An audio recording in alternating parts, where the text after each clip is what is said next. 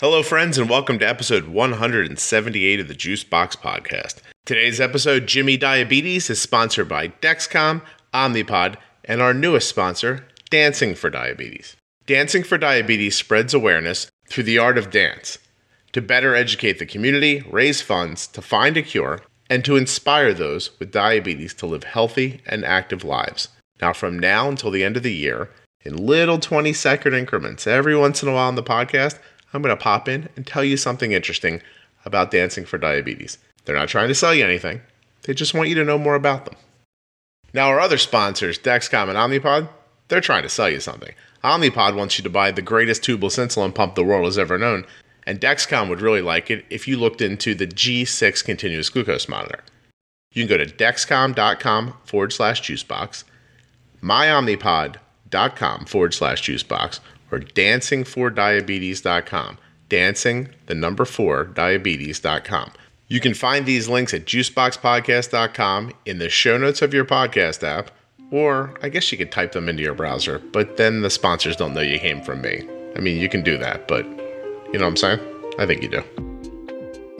In this episode, I'm going to be speaking with Natalie. Natalie has had type 1 diabetes for a couple of years. She's in her early 20s. And she initially contacted me because she said she was killing it with multiple daily injections. But by the time she got on the podcast, she had a pump. Still, the conversation was really amazing. It went into a couple of different directions I didn't expect. We got into some management ideas, we got into some theories, and at the end, we talked about MDI. So you're going to get that too. Please don't forget that nothing you hear on the Juicebox podcast should ever be considered advice, medical or otherwise, and to always consult a physician before making changes to your medical plan.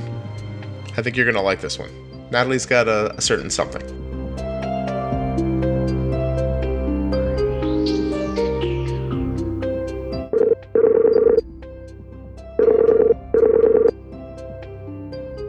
Hello. Good morning. Ooh, you're nice and clear. Good start. Good. And I think Mercury is in retrograde or whatever, and usually that is like tech problems. You're starting to talk you- about things I don't know about now. Let's dive in. So you're saying that when when we're recording, obviously, when um Mercury is in retrograde. So put that into layman's terms for me.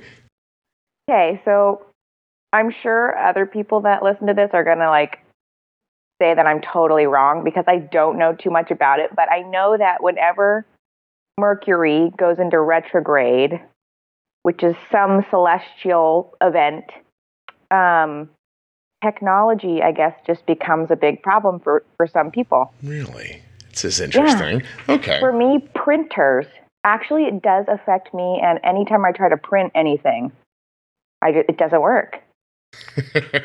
I love this. So- okay. So if stuff starts happening for you, just blame the planets. I have I've been blaming recently um our poor decision to have pets and children. Uh, but Yeah. oh, yeah. I have two bulldogs, and I'm always like, why did I do this? Yeah, this morning, um, at four o'clock in the morning, Arden's we got you know Arden's uh, Dexcom went off, and I was like, oh, okay. Yeah. And I pulled myself into the other room, and it just needed to be calibrated. It was just a bad. It was just bad timing. So I tested, I calibrated, I gave her some insulin that she needed. And I sat back down and I thought, well, I don't want to go right back to sleep. I want to make sure this insulin's going to work. So I ended up sitting up for like an hour, which I shouldn't have done. But then it's five o'clock, and I'm like, okay, I still have two solid hours of sleep I can get. I close my eyes, and at six o'clock, I can hear Indy downstairs. He's like, eh, like whining, and I'm like, oh, okay, he needs to go outside. So then I went downstairs. I took him outside. I came back in. It's like 607. 607. I'm now counting minutes, you know. And I'm like, Yeah. and I'm like, I can still get like 50 minutes of sleep if I power myself back to sleep right now. Yeah. Then I overslept uh, right through my alarm. Arden slept through her alarm. She was late for school. Um, and I just said to my wife, I said, hey, on my headstone, no matter what kills me, just write dogs and diabetes got this guy. It just just put that Yeah. stuff right on.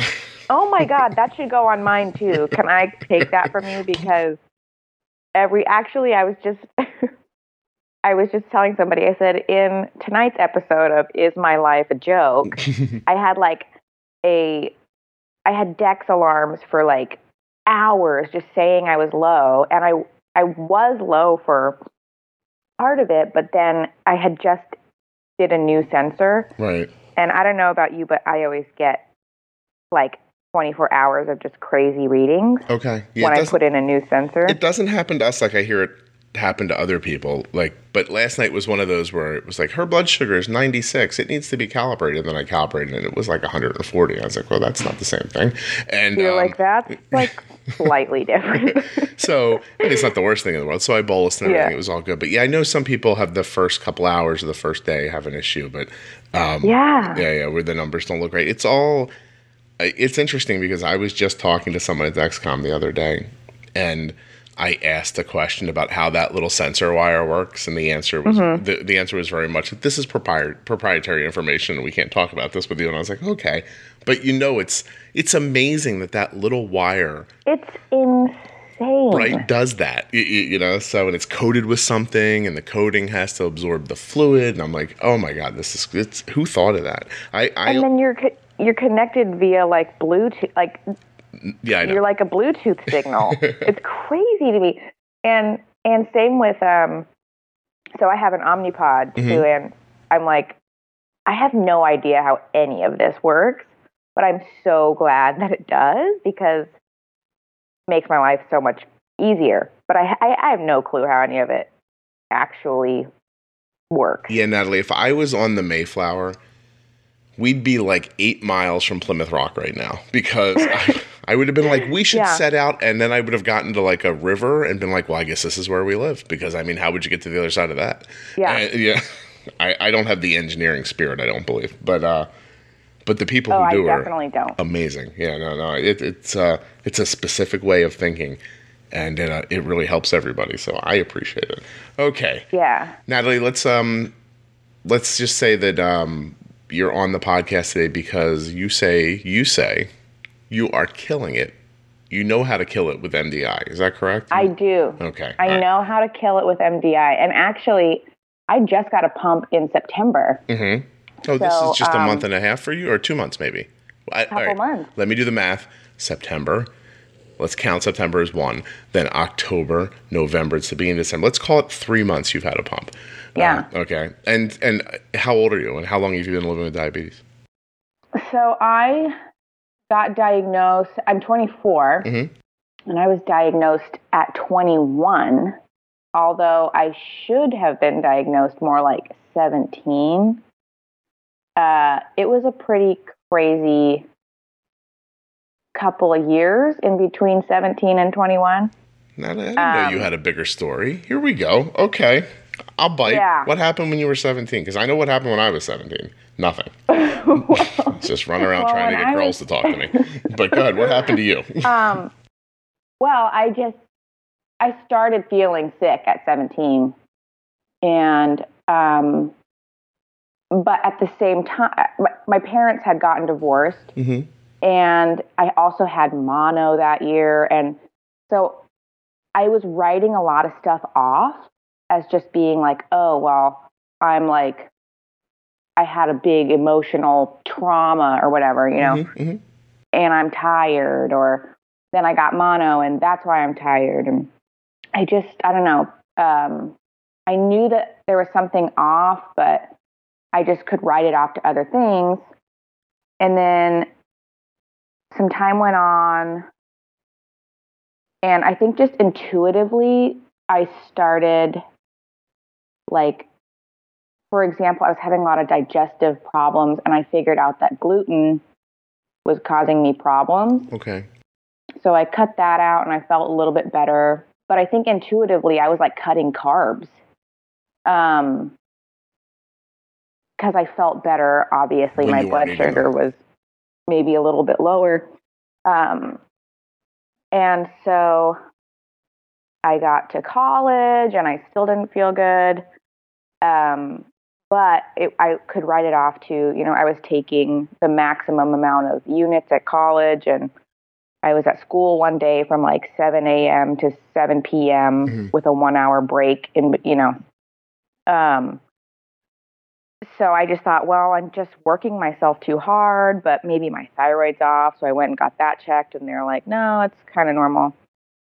And by the time I was a junior in college, I was like done. Um, just, laying on the ground. You're like, this is it. basically Yeah. i was i was like this is the end of me something is so wrong and um i was having my heart rate was like all over the place i had developed a tachycardia my blood pressure was super low and then of course i developed the insane amount of thirst and you know i started looking up um like symptoms hmm and everything that I had, it would like list five things, and one of them would be diabetes. It was always diabetes. Yeah. and I literally not it wasn't even a denial thing. It was just like a I thought that there was no possible way I could have diabetes because I thought you get it when you're like a little kid. Okay. Because I was just so misinformed, right? Yeah. No, I understand. So I I just like literally brushed it off. Like that's just weird that all like huh, how crazy is that? That Something's wrong Like with me that mimics diabetes, but it's I'm like, clearly not diabetes. but it's obviously not, right? So, so, So let I- me ask you a quick question. When you, so you had these digestive issues that you you kind of limited your carbs and gluten for, um, and then you were tired and all this stuff happened. When you were diagnosed, did it like did all that stuff magically go away? Do you still have some of those issues? Did your thyroid end up being an issue? Um I most of it did go away. Okay. Um my I still get a weird heart rate thing um if my blood sugar is high. Dancing for Diabetes holds an annual show in Orlando, Florida. Award winning and nationally recognized performers create an evening of entertainment and hope. These performers are champions throughout the performing arts community and in the hearts of those affected by diabetes. Find out more at dancingfordiabetes.com. That's dancing, the number four, diabetes.com. I'll get like a tachycardia if my blood sugar is high. You know what I realized because you've used the word twice now, tachycardia, and I realized that I have no idea what it means. But because I've watched Grey's Anatomy for so much of my life, I have an inherited feeling inside of me that I understand the word. It's um, Um, it just means that my heart rate is um, it's in a regular beat and it's fast. okay.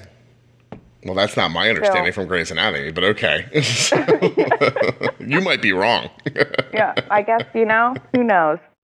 Um, but yeah, um, right before diagnosis, it was.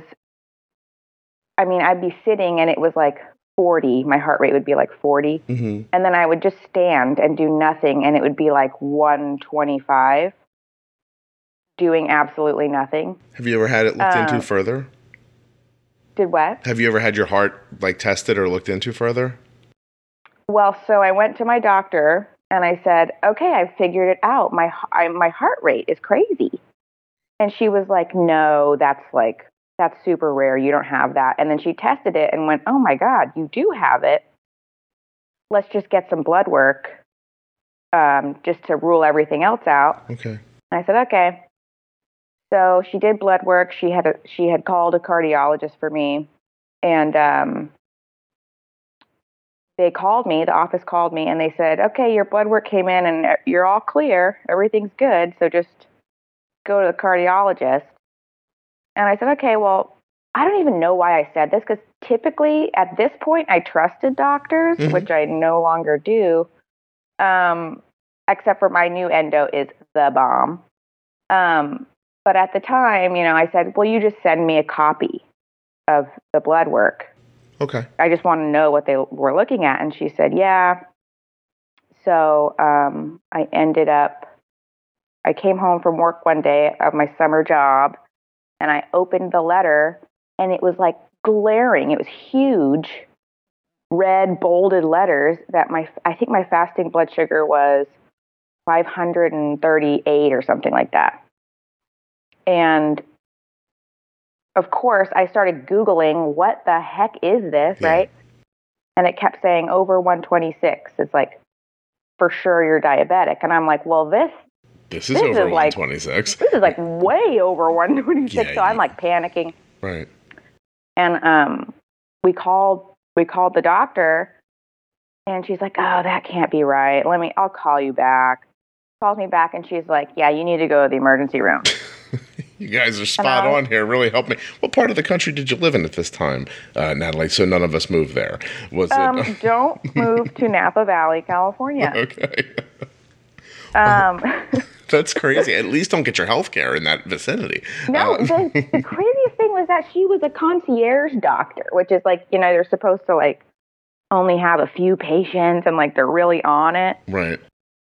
and she was clearly not on it. Yeah, I spent like four days in the hospital, and um, and I ended up with diabetes, and here we are. No kidding. Yeah, that really is. That's interesting that they just maybe they thought your heart had diabetes and not you, um, because they were just testing for your heart. But you, that, you do wonder how um how a number like that would get missed on a test. That's that's insane. How do you miss? I mean, it was like I opened it, and I'm like, it was he- so obvious. Right. And her, she said that um, so many people come into her practice and think they have diabetes, and they don't. So she's just used to telling people they don't have it. So you so diabetes is the uh is the cry of wolf uh, in, in her Uh, practice. I Yeah, guess yeah. so. Well, that's interesting. Um, so Yeah. you, you so you're diagnosed for reals, and how old are you then? Twenty one. I was 21. Okay. And and have your other maladies you say your other maladies have kind of like kind of everything sort of settled in a little bit, I guess. Like you don't They- do you still are you still gluten free, for instance? I I've been trying to sort of like sneak gluten in there and it's like gluten just really doesn't like me. Okay. So I'm like, you know, at this point there's so many ways to get around it that I'm cool with it. Um but yeah, for the most part I feel so much better. I mean, between being 17 and being 21, like I was it was like just years of being completely exhausted. And so now um, I'm almost like grateful that I'm like diagnosed finally because I have so much more energy. I feel so much better. I didn't remember what it felt like to like feel normal. That's a sentiment I've heard from so many people that, you know, I, I don't want to have this thing, but I am so glad to know about it because the alternative, you know, not being treated properly was was just a hell on earth kind of a situation. I, I think uh-huh. to Yeah. to to maybe go off the path for a second, it's it, it's a great time to make the point that it might be a little difficult to stay after your blood sugar a little bit, but you know, an elevated blood sugar will make you not feel well. Whether you are currently using daily insulin injections or a traditional tube pump to manage your diabetes, the two part Omnipod insulin management system can simplify insulin delivery and help you to live your life on your own terms. You should become part of the Podder community. The Podder community has over 100,000 members and it's growing every day. Are you living with type 1 diabetes, type 2, gestational, latent autoimmune? It doesn't matter. The Omnipod system may be a perfect fit for you. And here's how you're going to find out. And by the way, before I tell you how to find out, did you know that the Omnipod is the number one preferred pump for children? But that doesn't mean adults don't love it. You know what you need? You need a completely free, no obligation demo sent to your home. And Omnipod would love to do that for you. You're going to go to myomnipod.com forward slash juicebox. And there, by filling out your name and address, and like nothing else, Omnipod is going to send you a free, no obligation demo pod today. You can put it on, wear it, and see what you think. I mean, that's a great offer. It's free and there's no obligation, and you actually get to hold it, touch it, feel it, try it. Nothing better than that. MyOmnipod.com forward slash juicebox. The link's in your show notes at juiceboxpodcast.com, and you are well on your way to becoming part of the Podder community. Those are D's. You can hear that. My accent's not messing this up. Like you don't think you're about to join like a Harry Potter group, right? It's Podder, P O D D E R, Omnipod. I figure you're following along. Let's get back to Natalie.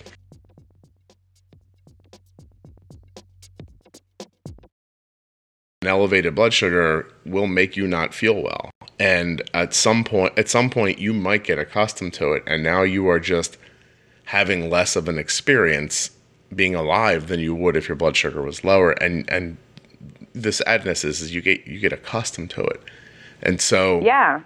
You, You- get you something just- taken from you, and and you almost just accept that it's gone at some point. Right. And I think that that is why I got so good with and with daily injections because it was like once I got a like taste of what it felt like to feel good, hmm I was like, "Oh, hell no. Yeah. Am I ever going to um you know, run high again or or um feel that bad again?" Yeah, I I, I think like- that I think people undervalue. Like I I hear a lot. Like I'll put up.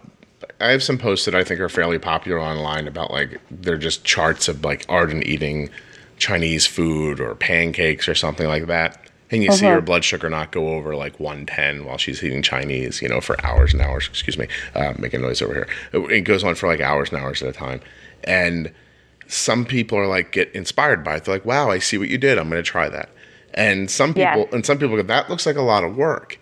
And I think like, would you rather put the effort in like right here in the span of this 10 minutes, or spend the entirety of like the next four and five hours feeling feeling like heck and, and, and and fighting with the blood sugar the whole time, right? Yeah. Like little more insulin, little more. This might do it. I'll drink some water. Like all this stuff. Before you know it, you know your your endeavor to eat Chinese food at seven thirty is turned into you up at one o'clock now, going, oh god, I hope I don't get I hope I don't get low now. I've been giving myself insulin all night, or like whatever it ends up being, and And it's I like, is it really worth it at that point? You're yeah, like, yeah, and and I think it's really valuable. Like by by the time this episode goes up, people who are listening are have going to have heard probably months ago at this point, like in in podcast time. But Chris Freeman talk about preparation. He's trying to he's trying to cross country ski skiing. It's like fifth Olympics or something like that, and Wow. he talks about how it's possible with preparation. Uh, you don't know Natalie, and no one else does, but everyone does by now. That next week you're going to see an episode go up with the Dodgers pitcher Brandon Morrow from the the guy who pitched in the World Series with type one diabetes oh my God, awesome. he talks about the same thing when he's talking to me. He calls it I don't know. He didn't call it preparation. He called it something else. But having a plan, I think. But but you have to put some effort in up front to get this desired result, or at least get closer to your desired result. And that effort can't be looked on as a pain because you have diabetes. Like that's yeah. like I'm sorry, you, you know you you lost the unluckiest lottery in the world. You have type one diabetes now. And you're going to have to put more effort in around these situations. If not, everything's going to take more effort. And Yeah. you know you got to decide where you're going to put that effort in. I guess so. I like the way you're thinking about it. Yeah, I mean, I, I just feel like type 1 community is one of resilience Oh, for sure. because it's like you get knocked down all, it's like, who would have thought that, like, I could be taken out by a banana? you know what I mean? like, it's so dumb. If I don't get But- any insulin and I eat this cookie, I'll be dead in six days. I'm done. Yeah, it's so Right. stupid. So, but it's like you have to, I think that you have, to, yeah, you have to put in the work. You have to know your body Mhm. and, and sort of know, you know, sometimes I'm learning with the Omnipod, it'll, it'll suggest, you know, however many units for whatever. And sometimes I think to myself, like, nope, I know I'm going to need More. a little bit more than that and Yeah. bump it up. And I think you just sort of know you start you start to get to know yourself better, and you just have to Well, I, I Um, think that what you just said is such a yeah a core of like what I'm saying. First of all, you said diabetes is so stupid, which it might be the episode of, uh, title, although I was leaning toward Mer- Mercury is in retrograde. But um, at the, at the, but- both things are really dumb. yeah, both things are really dumb. Diabetes and Mercury, both really Yeah. dumb. Just really dumb. But what you just said is just it's so incredibly important, which is, you know, you said you know your pump tells you this, but that the, the it tells you based on numbers that you or your doctor put in that said, hey, for every amount of this carbs you eat, this is how much insulin you take. But that's not how your body works. You know, Right. if, if you didn't have diabetes, say you didn't have diabetes and you picked up a slice of pizza, there's not a process where your brain goes, oh, that's a slice of pizza. We might as well just give her the 1.635 extra units of insulin right now out of her out of her pancreas. it mm-hmm. your it, it affects your blood sugar as much as it does, and your body fights it as much as it has to. And that and one of the the pitfalls I think that people fall into is that concept of, well, this is this is my basal rate. My basal rate's 0.6. My blood sugar's 160. I don't understand why it's 160. Well, you don't have enough basal insulin right now. You haven't eaten in hours, you Yeah. know, and your blood sugar's sitting high. Your basal insulin's not enough. And when you say it to somebody, they go, "Oh, that makes so much sense," but they don't think about it because the doctor told them this is your basal rate. So uh-huh. if your blood sugar's high, it can't be that because we've already decided that that's your basal rate. And the same thing with insulin to carb ratio. We've already decided that's 30 carbs, and that means you need this much insulin. If you Right. get high afterwards, it can't be that. You counted the carbs right, and then that throws you into hours of like questioning yourself, questioning the world. Y- y- You know what I mean? You're you're just like, what? I don't understand what My happened. existence. Yeah, I did the count. Why am right. I here? Yeah, yeah, yeah, yeah. My existence. Um, is any of that really in front of me? Am I in the matrix? That kind of stuff. And but but you once you learn to think past that, it really does. I don't know if you, how you find it, but I, for me, it boils right down to that very simplistic idea that I talk about all the time. If your blood sugar is high, you don't have enough Fix it. insulin. Yeah, right, right. Or, or you mistimed it. You don't have enough. Maybe a combination Yeah. of those two. And do something about it. Don't sit around for three hours going, I wonder what's going on. Yeah. Hmm. Well, I think that one of the most like uh, the biggest lie that I was told in the hospital at diagnosis, and I'm sure everybody feels this way, is the biggest lie that I was told in the hospital is basically it's a simple math equation. You calculate the carbs and you give yourself insulin and you're good to go. Yeah. And it's like it is so far from that. It's not even close I to that. mean, and so that, and I think that my experience with having this doctor that was garbage um, made me, and, and I took, I had to take everything into my own hands and figure it out myself. So it's like, you know, I think I, I trust, I think you really have to trust yourself and say, yeah, my basal rate, it, it's not right. So fix it. Or I just, I just went to my, uh, endo a couple weeks ago, and it was the first time I had seen her since getting my pump, and she was looking at my settings, and she's like, "Oh, you bump your basal up like to, you know, almost double during the night." And I said, "Yeah, because I was looking at all my dex patterns, and I rise really high during the night." Mhm. And she's like, "Well, I can't argue it with you because you have a perfect flat line." I said, "Thank you."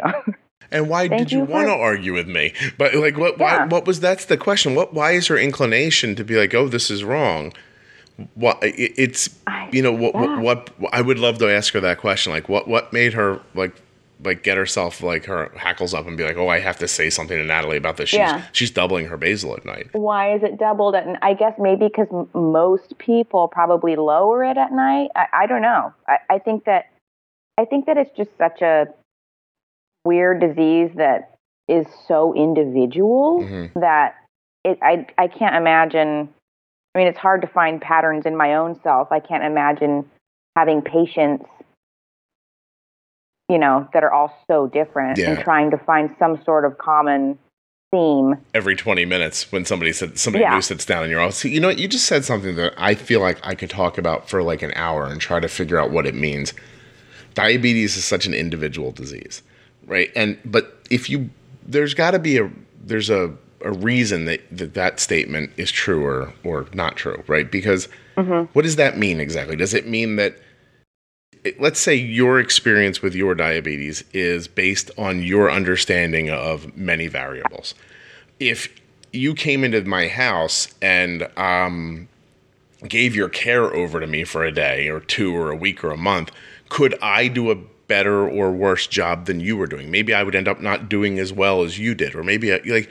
Like, do you know what I mean? Like everything Yeah. we accomplish in life is based on our understanding and our and our will to try and you know all these different mm-hmm. like variables like it's it really is like i wonder how individual it is if it's not if it's individual but it's individual based on not so much the diabetes but the person and their ability to absorb understand and put into practice everything that needs Yeah. to happen You, do you know what I mean? That's a good point. hmm so it just always strikes me that way. Like I, I, I could be wrong. You, you know what I mean? But I just, Yeah. it, it just, if there's um, I don't know, if we take two exactly, you know, two cars that are exactly the same, and put two different drivers in it and send them out on a race, one of them's going to get to the end before the other one. Was that the car or was that the driver? Like, do, you- do you know? Hmm, do you- good point. Do you see what I'm saying? Like, like, Yeah. it, so.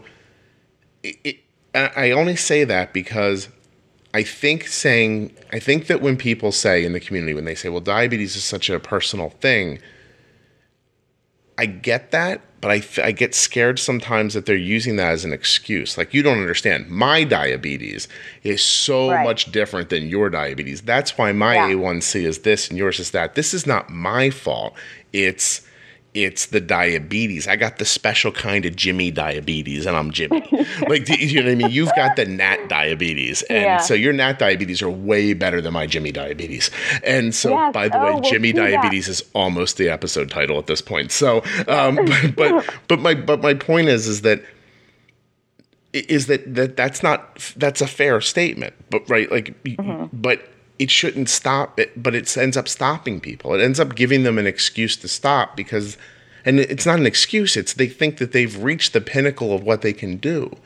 It's that um Yes. did you ever hear anybody say I have brittle diabetes? Yeah, Yeah, you know that is yeah, not an it's like- actual medical I'm pretty sure distinction. that's not a thing. Yeah, it's yeah. Not, but it but it is a well held, firmly understood concept in the in the diabetes world that is accepted by people and doctors. Oh, I have brittle diabetes. I'm and and and and I'm sure some people have these horrible versions of you know their bodies are just a a, a, dumpster fire and and, Yeah. and everything is worse for them and that sucks. But then somebody else comes along who doesn't understand how insulin works, gets real low after giving themselves way too much insulin and goes, "Oh, I'm a brittle diabetic." Well, no, you're not. You just didn't you didn't use the insulin right. Y- y- Yeah, you couldn't figure it out. And and it's not the it, it's cool that that happened to them. Like I understand it happening. I just get worried that then the the label stops them scapegoat. from yeah uh, the label stops them from trying to understand it further. right. Let's play a game. What's covered by Medicare is permitted by the FDA to be used with zero finger sticks, is available for iPhone and Android, allows you to see a loved one's blood sugar no matter where they are in the world, and has been an integral part. An integral, integral, integral, and has been an integral, oh, oh, I lost the word. Important. And has been an important part of how I've kept Arden's A1C between 5.6 and 6.2 for over four years.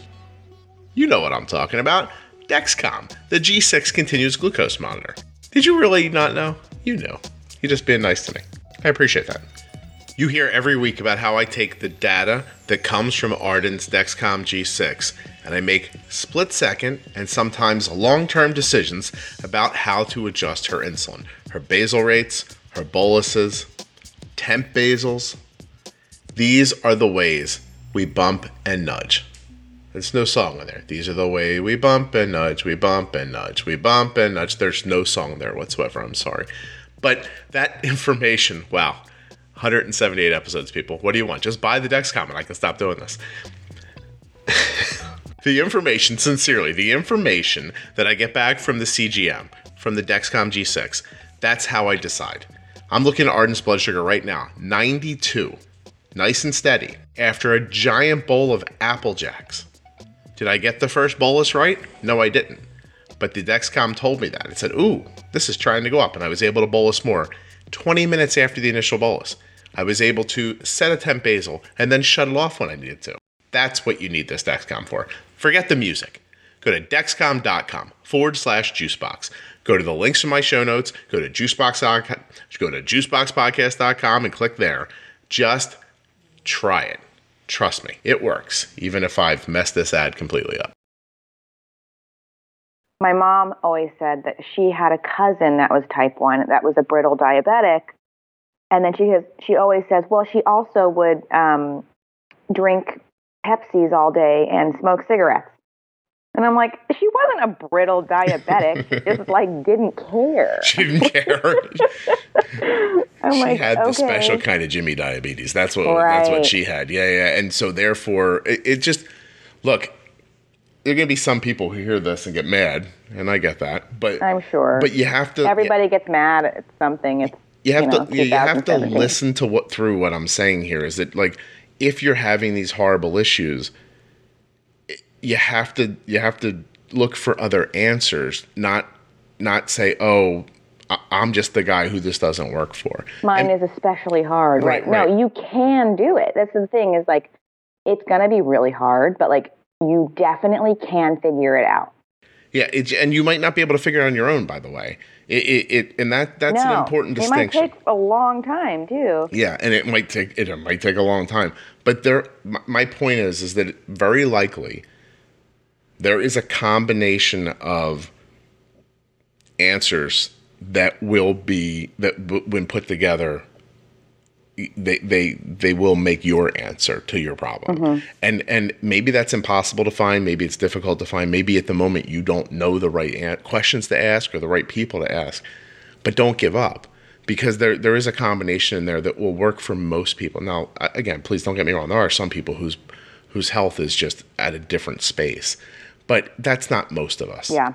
right? And so and so I, I i just i get i don't want to fall into the you know i talk about on here that doctors sometimes are guilty of doing like least common denominator teaching where they teach to who they expect is the least intelligent person they're going to see all day. You, you know what i mm-hmm. mean? Or the person who has the least ability to understand diabetes all day and then everyone gets that basic information. And I don't want the podcast to become that where you're just like, well, Yeah. let's you know, let's only talk about this spot because what if there's a person here who doesn't get it? You'll leave them out. I don't want to leave them out. I want to pull them in and tell them, look, just get in here and fight Yeah. with us.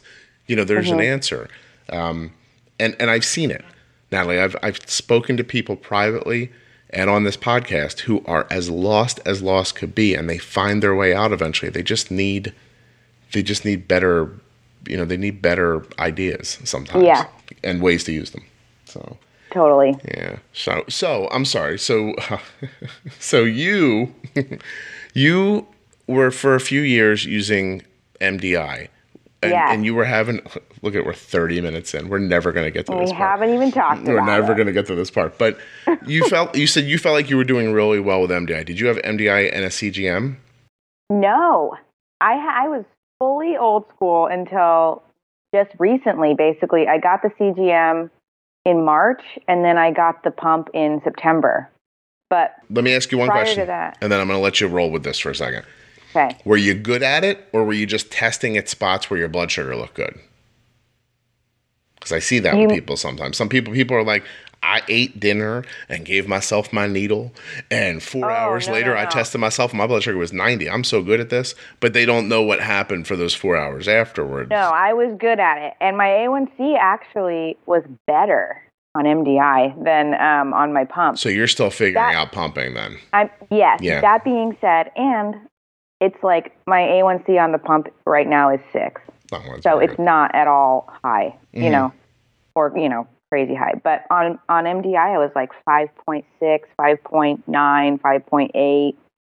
So it's very, it's just you know, marginally higher on the pump. Um, and that being said, I, I the first couple weeks it was trying to figure out all the settings and whatnot yeah. but I think uh, being on MDI so long, I I also really had to figure out like what certain foods did to me, what certain um, if things if I'd get delayed spikes or whatever. I was always pretty diligent about testing, and um, I also am I work out a lot, so I was always testing a lot during the day before working out and during and after and I went through a lot of test strips. What, and you almost end up acting like your own glucose meter when you do that too a little bit, like your own like continuous glucose. Because you start. I, I remember when Arden was younger and she was on MDI. I would I would go in and I would say to the, to the doctor like, don't pay attention to the blood sugars you're seeing on the tests because I'm testing at really odd times. And and Yeah. because I want to see what's going on. Like she's like, why would you test a half hour after she ate? I was like, don't you want to know what's going on a half hour after she eats? Doesn't that make sense? Curious. Yeah, yeah, yeah, yeah. Like, how am I going to figure this out if I don't see what's happening? And um, Yeah. and they eventually left me alone about it and stopped. You, you know, but I said instead of saying to me, "Hey, you know, you're testing your blood sugar is 300 here," we should be talking about why it's 300 and how to stop it from being 300. Not Right. Not that I How tested it the prevent wrong time.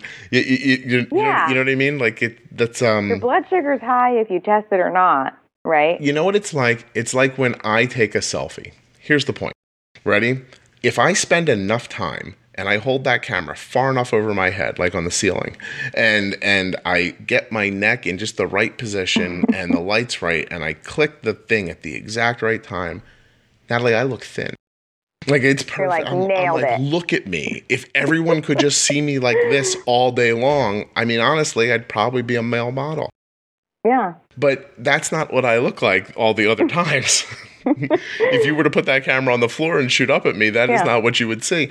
And so I, I think that that is a really good, you know, example of like you can't just test when you know you look great. Yeah. Y- y- you know, you have to if you you need to really want the truth so that you can make better decisions because you will see periodically somebody will hold up their meter like online and be like, "Look at this! I tested six times a day. My blood sugar was always perfect." And I thought, I wonder what their blood sugar would look like if you could see it for 24 hours. You, know what I mean? Like, where Yeah. where are they in between those tests? Did they just get lucky and test at the right time? Do they just Right. know when to test where it work, where it looks better? Like, are they are they Mhm. gaming the system a little bit? You know? Yeah, and nobody, and there is an element of denial where before I had the CGM, like I can feel when I'm like a little bit higher, Mhm. and I'd be like, oh, I don't even want to know. Like I just don't even want to test. I'm not gonna I look. Know. Yeah, yeah, yeah. Yeah, I just, I mean, I still would, but I'd just be like, oh, I know it's gonna be, it's gonna be high, and then you know, sure enough, it always.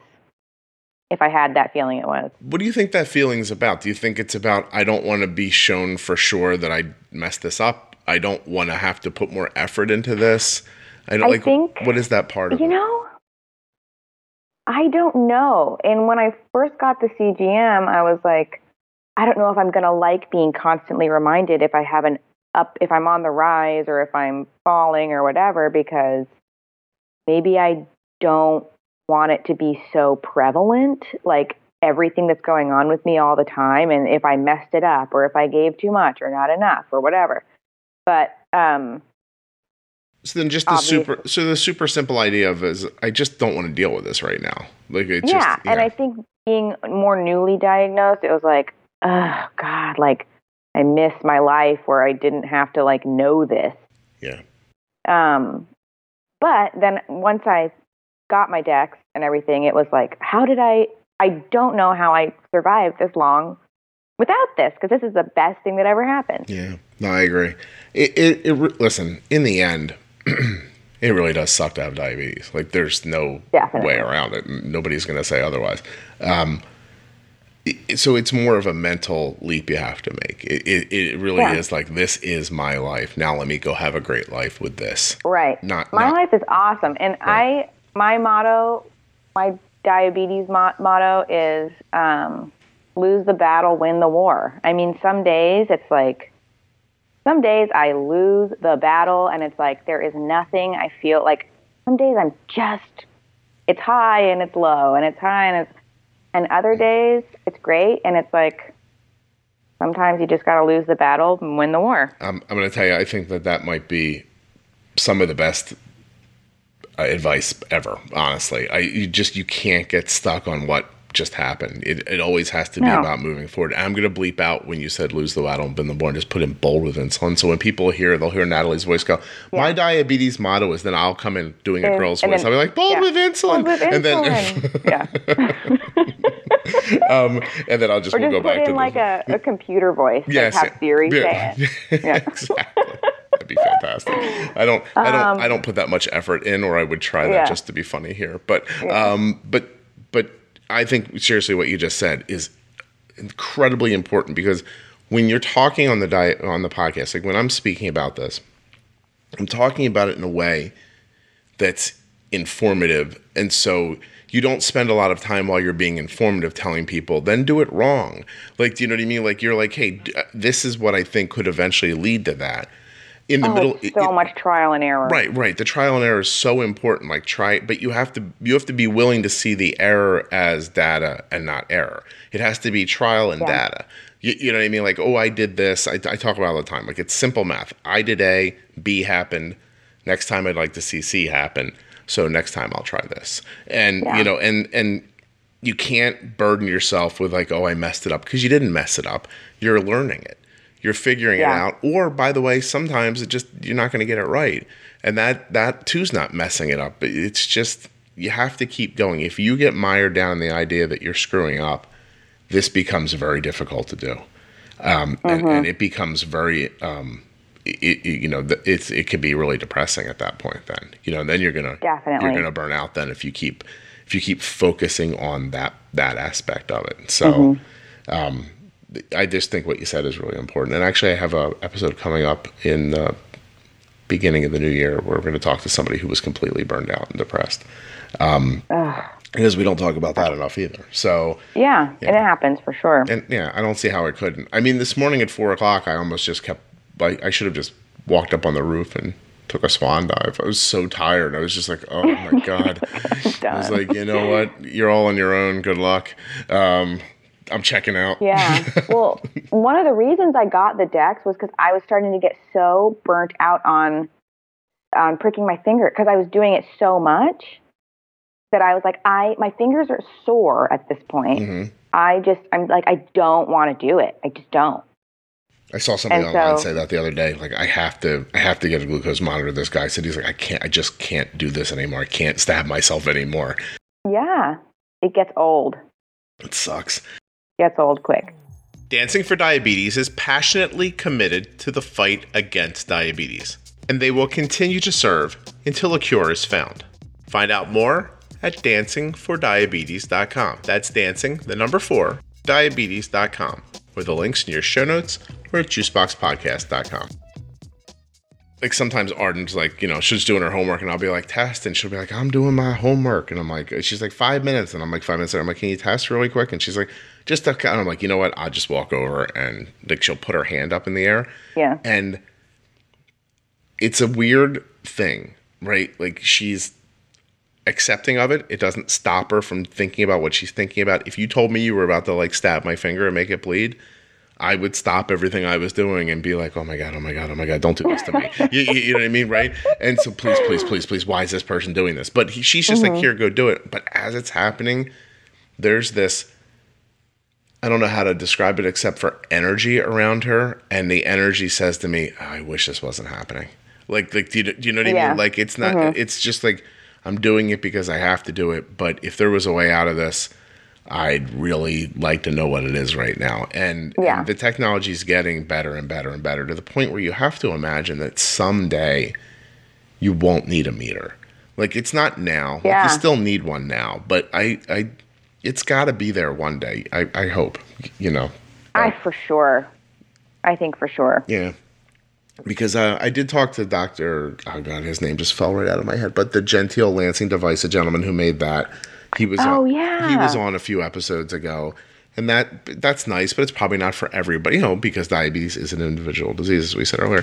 Um, It's not for everybody, but that might be one option.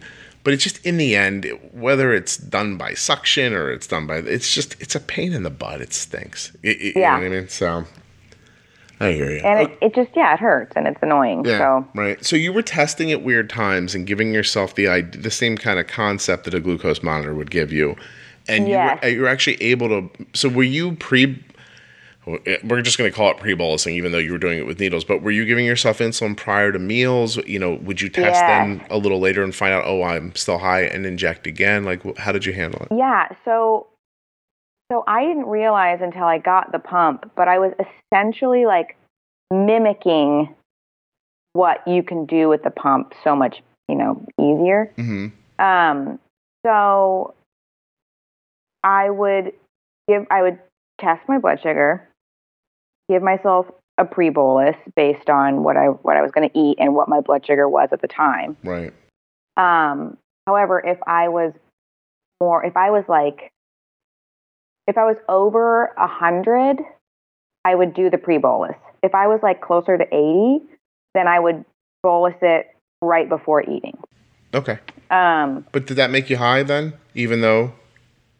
Because I just had this conversation with my wife the other day. She was like, well, she's 75, so I didn't pre bolus. I'm like, that doesn't matter. Be- because, Well- you know what I mean? Yeah. So uh, for me, typically no, because, and this is where I'm saying the MDI is a lot of work, but you can t- totally do it. Go ahead. Is um, so then after eating, shortly after, I would give myself like one more unit, just like knock it back with one unit. Right. And then, so basically, I was doing an extended bolus With needles. Just- with needles, Yeah. right? And um, the other trick that I have that I'm sure if any endos listening, they're going to be like, "What is she talking about?" But um, I would get syringes, and this is all just me treating myself like a science experiment. I would get syringes, and let's say I needed, you know, four units hmm but my the fourth unit I would I would need like more towards the end of the meal, so I would stop from going high later. Okay. I would do like three units. I would draw up three units of Humalog, right? Um, in a in a syringe, and then I would pull up like a unit of regular insulin, like old school regular, Okay. because it peaks way later. So I would mix them and give myself an injection of the concoction. Yeah. And oh my God, does that work? you were making a little. How, how did you get them to give you all that different insulin? Were they just, they were cool with it? The, Well, I think- doctor level? My endo, like, he thinks I'm insane, but she finds me entertaining, I think. so I said, you know, I've been researching and I and I know that regular insulin takes longer to peak and sometimes after I eat like a steak or something, I get a delayed Right. spike. Like the protein spike for me is like a couple hours later. Yeah. And I was like, what if I just tried regular? And she was like, I mean, whatever, do what you want, fine. if it'll shut you up But and get she- you out of here. yeah, and like it, she, it was. I think you can even get it over the counter. Uh, and like I don't know if they use. I think they use it for like dogs and stuff. I, I have to tell you, it, as you were explaining it in my mind, here's here's what I pictured. You draw up four units of insulin. You stick the needle in your arm. You push in three. Then the needle just hangs in your arm for an hour. And then you push the other unit. I was like, is that what, Oh. is that what she's gonna say? Because that would be No. insane. that would be really insane.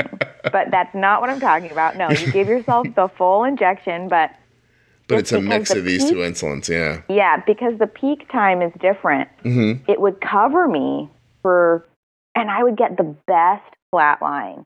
And once I got the CGM, then I really could see, like, oh man, you've got to do, you've got to throw in that unit or two of regular.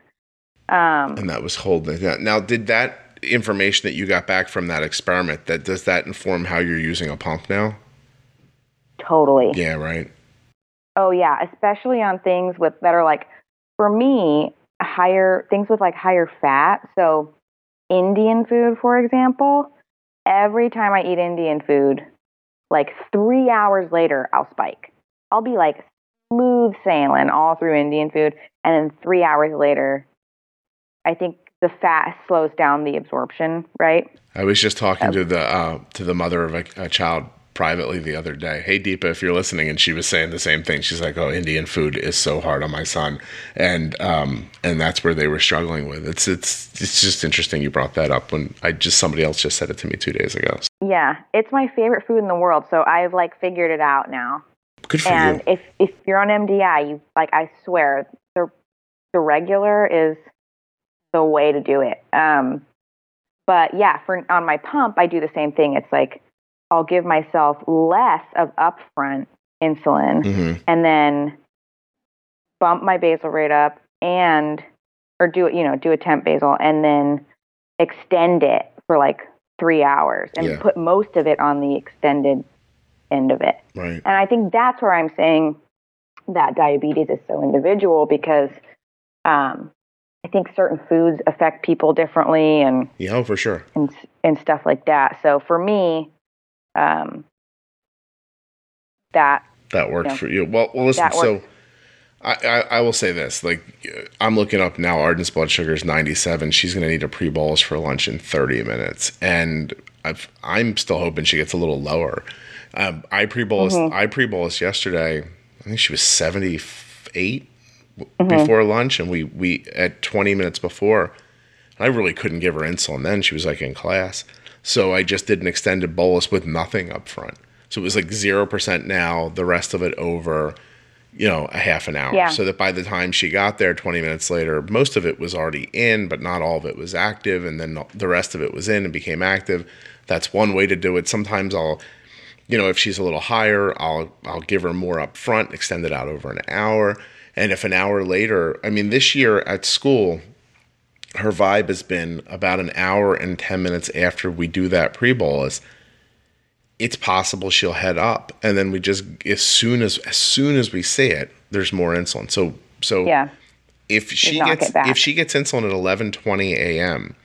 and it's some sort of extended bolus and at 12:30 she's 120 diagonal up I bolus more because oh for sure. because I've seen I've seen blood sugars done I've seen mealtime insulin given perfectly and when it is given perfectly your blood sugar does not move and so No. if it's moving you missed a little bit now here's the interesting I'm gonna take a drink because this is gonna be me talking for a second okay, so Natalie just said something I want to circle back to, right? and let me see if I can focus my mind. Um, oh my God, it's gone. This is what happens when you get older, Natalie. Try to avoid age if you can. Um, all right, let me let me just re-engineer this conversation. So we said this and that happened. How did the drink throw me off, Nat? What happened? I was worried about the ice making noise. Let's go backwards in time. We'll try it again. it happened. Okay, then I was going to turn and say, okay, I remember what it was. I did it. Um, Congrats. thank you so much. So you were talking earlier about about like you know I took a unit of this and I mixed it with two units of that. And what I heard because I've I've got so much experience talking to other people about diabetes. I hear all the voices of the people listening going, "Well, wait, how much did she use and how long before and then how much?" And they because you people listening, you still want an answer. You want like one unit. Oh, yeah. You want you want someone to tell you, here's the point where you put in two units. Wait, what did Scott say? At 120 up, he boluses again. How much does he bolus? Stop worrying about that. Listen to the spirit of what Natalie said. She was an adventurer. She was like, "Look, I'm going to try something here. You're mixing regular with with with you know Humalog and all this stuff like that is like." That is a person who's like, I wonder what's on the other side of that mountain range. Let's go find out. You, you, you know, and uh-huh. and that's the takeaway. If if everyone listening, the takeaway from what Natalie said isn't the exact amount of insulin she used. It's that she tried. That she was like, "Hey, I wonder what this will do." Because so much of what's holding you back, I'm talking to the people listening now, so much of what's holding you back is yourself. Is the idea that someone told me this and I think this is the rule, so I don't want to buck the rule, but I feel in my gut that it's not. Like I can tell it's not, but I can't make myself break free and try. I tell people all the time, you know, when I'm talking to them privately and they're like, well, okay, so you're saying more insulin at that point. I'm like, yes. Then their very next question is always, how much? And I always say, I don't know. Yeah, you have to figure that out. Yeah, yeah, Yeah. There's no, there's no magic number. Do you think there's a calculator here that someone didn't share with you? You, you, you know what I mean? Like Yeah. mo- more, blood sugar's higher, more. And that's why I started talking about like, um, if you have a Dexcom, I talk about like stopping the arrow. Like when I see the arrow move, Yes. I think I need to stop the arrow. And how much Well, insulin act- does that? I don't know. As much as it I takes know. to stop it. And and that's another thing that sort of is intuitive. And I, from listening to the podcast, and and I've heard you say, you know, right when you see that arrow, just sort of like bump it down. Mhm. And that's like some of the best advice that I've gotten from from listening to your podcast because um there's been times where I see the arrow and I'll just even if it's like even if I'm like it's like 107 or something and I've just eaten but there's a little thing I'll just say mm, I'll throw in I'll throw in a half a unit and like see what happens. Or I'll just, you know, bump my temp basal up for a minute and sort of like see how this goes. And it always knocks me right back in and so there's two things there. First of all, everyone errs on the side of caution. Most of the time, you end up needing more insulin than you think anyway, and you oh, can yeah, you always. can always bolus using the juice box theory, which is not specific to the to the show, but to the idea of there was this time that um, the lead up's not important, but Arden was getting high at a sporting event from adrenaline, and Mm-hmm. It is difficult to talk yourself into bolusing your you know back then eight or nine year old when she walks into a gymnasium to play basketball and her blood sugar is 100 it is Right. hard to tell yourself her adrenaline's going to kick in in 10 minutes and she's going to have needed insulin.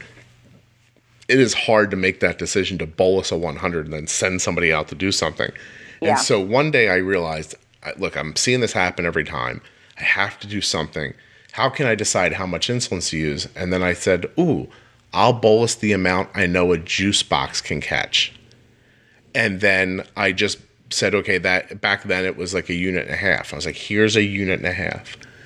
And sure enough, the adrenaline tried to kick in, but the unit and a half was working and it worked. And I was like, yay, but my, my safety net was the juice box theory, which was if this goes wrong, I'll just give her the juice box.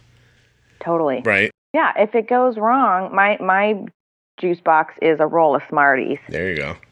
Nice. I'm like, because sometimes I'm like, hmm, if this goes terribly wrong, half a roll of Smarties will fix it, right? See, Natalie has the Smarties theory. I have the juice box theory. Yeah. Yeah. And you at home should have Choose your own adventure. Yes, exactly. It's like Dragon's Lair, except you don't always die right away. Totally. Yeah, yeah. So you, but, but there's Yeah. like five old people who are like, I remember Dragon's Lair. That was a terrible video game.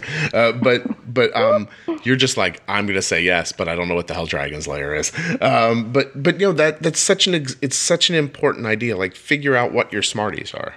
You, you know, Yeah. like figure out where how you can do this. It's you have to trust yourself and try things. You can't just sit back and wait for someone to tell you, "Hey, this is the spot." 23, min- 23 minutes and 18 seconds after this, you need to put in 1.4759 units. Like, no Yeah. one, you're never going to get that answer. Just No. figure it out. You have to try. Don't be scared. You can't be afraid. You got to try. You know, You you got gotta- yeah, you got to Yeah, you throw yourself into do it. it. and and test. You know, don't be don't be silly. Don't start giving yourself a ton of insulin and going, "This is probably okay." You know, if you don't have a Mm-hmm. C, if you don't have a CGM, if you don't have a Dexcom, then test. If you have a Dexcom, pay attention to it. Test Mm-hmm. still if you feel like you have to, but you can't just sit back and hope that someone's going to give you some static answer. There are almost literally no static answers in diabetes. No, and then it's always right when you figure it out. It's like you get a curveball. Oh yeah, absolutely. So, another thing that really helped me was with my basal insulin when I was doing MDI, actually splitting the dose. So, um, a lot of people, you know, you take 16 units or whatever at night, or however many units you need, right? At Mhm. night, you just take it all, or at, in the morning, whatever time you usually take it, you take the whole thing. But um, I learned that splitting it in half and taking, for me, one in the morning and one at night was so like I had such a better line. I mean, Yeah. it was just like a straight. Whereas if I took it all at night, then maybe at three o'clock in the afternoon the next day, I would go a little higher or whatever. So splitting your dose of whatever you take, Tresiba or Lantus or whatever you're on, um, I think that really helps. We did that too with Arden. Um, despite what your package insert says, that insulin doesn't last 24 hours. So, No. which is how you end up with a low at some point. You have to think of that slow acting insulin as like a bank account of insulin. You you know you you inject it all and it crystallizes under your skin, and then for the lack of a more specific term, it melts away slowly, holding down your blood sugar. Um, But there are moments when it can uh, you know melt away quicker or slower or too soon and then you know you hear a lot of people say oh like you know i, I take my slow acting insulin in the morning but you know, I start getting high about 20 hours later. Well, it's because the slow acting insulin's pretty much gone. Yeah, so split Right, it. So split it up. Split it. So it's always there. Yeah. And you might have to Um, change your dose, by the way, when you do that. Like in your example of 16, it might not end up being eight and eight. It could end up being more. It could end up Yeah. being less. It could be end up being more on one side and less on the other side. But And you have to try. also, I think the other thing is pay attention to if you're running high for a couple days, then go, bump up your units. Mhm. Don't be like, well, I'm supposed to be 20 units. So it's like, maybe you need 26 units. I don't know. Yeah. You know? Yeah, it more. Um, well, that's uh, back to what I said. If your blood sugar's high, you need more insulin. It's just Right. Art, listen, Arden's last, her next endo appointment coming up, whenever it ends up being, whatever A1C is going to be, this is the time. If her A1C is not higher and significantly higher than her last one, because her last one was five six, that one was like, Awesome. I walked out there, I was like, we're never doing that again. And you know, and so, but but her, she's been growing exponentially. So she's getting taller and stronger, and like this is all happening like very quickly.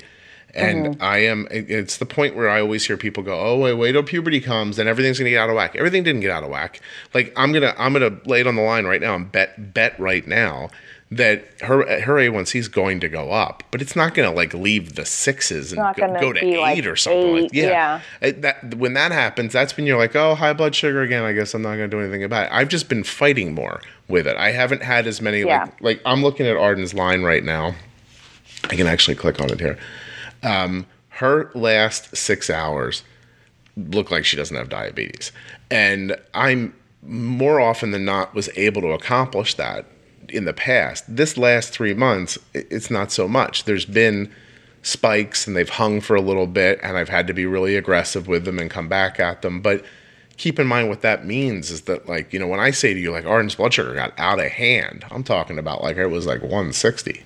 Yeah, that's I feel the same way. Yeah, I'm like, oh man, I'm so high, and then it's like, and it's like 155, and other people are like, oh, I feel great at 155, and I'm like, well, then you don't know what 80 feels like because 80 feels Magical. Like- yeah, yeah, yeah. it's magic. Well, yeah. that's, that's a great example. If, if, you know, I don't know what my blood sugar is right now, but it's probably not over 90, right? Mm-hmm. So I don't have diabetes. So if you're if you're running around going, my blood sugar is 180, yours is double what mine is, and you know, and it so- feels like garbage. yeah, it it it, it, I guess it just slows everything down, right? Like you just Yeah. feel crappy. Yeah. Natalie, we have gone over an hour. Oh my gosh, Talking to me, just it's magical. Goes by so quickly. it's just such an experience. Really is true. I like the way you said that. Um, I'm, I want you to know right now, I'm leaning very heavily towards calling this episode Jimmy Diabetes. And um, I don't know what's going to happen in the end because when I go back and edit it, I could be inspired by something else you've said. But um, at the moment, I have a strong feeling about Jimmy Diabetes. I'm glad. Go with your gut. Let's go with Thank you. A wonderful explanation. So I'm going to say goodbye and thank you for coming on. Then I'm going to say goodbye like a real person after I uh, after I uh, stop the recording. So I really appreciate you coming on and sharing, uh, you know, your life with Type One. It, it it means a lot to people. Everybody does the same thing when they they go to come on the podcast. Like, well, I don't have anything to say, or I don't know if what I'm going to say is going to be valuable, but. I, I want everyone listening to know that everyone who you've enjoyed listening to on the podcast thinks that. they go, Well, yeah, you know. Yeah. Well, thanks for having me, and I hope that I hope that um, if anybody's on MDI listening, that this somehow helps because, um, you know, I just want everybody to feel good. So It really is it, right? Once you know how it feels to feel good, you really do want it for everybody else. You just think, Mhm. oh, I wish I wish I could explain this to other people. Do you talk about diabetes on your Instagram, which I think is where we met? I don't really. Yeah. I do sometimes, um, but it's, I'm just not that. I don't know. I, I think I would like have a whole separate account because I could talk about it all day long. I don't, you know, I um, I'm not ashamed of it or anything. I just don't really talk about it that much Yeah, it's fun. I know what you mean. also it's it, it's obviously a huge part of my life, but it's also not my life, right? It's a very small part Not of it who at the I same am. time. Yeah. Yeah. It's la- just last night. Arden, Arden met somebody online, and um, on on Instagram, it's a, a person her age and who has diabetes. And I, I actually I know they talk, and I said to her last night, I was like, "How did you meet this person?" She goes, "I don't know. I think maybe they found you first, like the podcast or something, and then through Instagram figured out that you know you're not Arden, and then figured out where I was." And uh-huh. she's like, I really like this person. They, they have a really nice relationship and everything. But then she said, I said, oh, um, because I thought you just found her. She goes, no, no, no. She goes, but she is one of those people who has T1D in her profile. And I was like, oh, Yeah. it was such an interesting statement. Like she's one of those people who puts T1D in her profile because Arden never hides her diabetes. Like you'll see pictures of Arden all over the place. If she takes a picture and her pump's in it, she doesn't think twice about that. If her, dude, she doesn't Dexcom sticking on her hip while she's Oh yeah, no. at the pool, never thinks twice about it, and yet never talks about diabetes. And Yeah. so it's interesting how her, I don't know, like it, it, I- she's not an advocate on her own, but sometimes just living, you can be an advocate just by being yourself out in the world. You don't have to specifically talk about it, I guess. To Yeah. you know, it's just a very. I mean, I guess line. for me, it's like, it's like, you know, my eyes are blue. I don't put in my profile. I have blue eyes. It's like I just do. Right. You know what I mean? Yeah, that's it's just. Uh, I'm glad we ended with that because that's it's. I think it's an interesting distinction. So, all right, I'm gonna say goodbye right here. All right. Goodbye. Thank you, Natalie, for coming on the show and sharing your life with type 1 diabetes. Thank you, Dancing for Diabetes. Thank you, Dexcom. Thank you, Omnipod. You can check out all the sponsors at juiceboxpodcast.com or use the links that are in your show notes.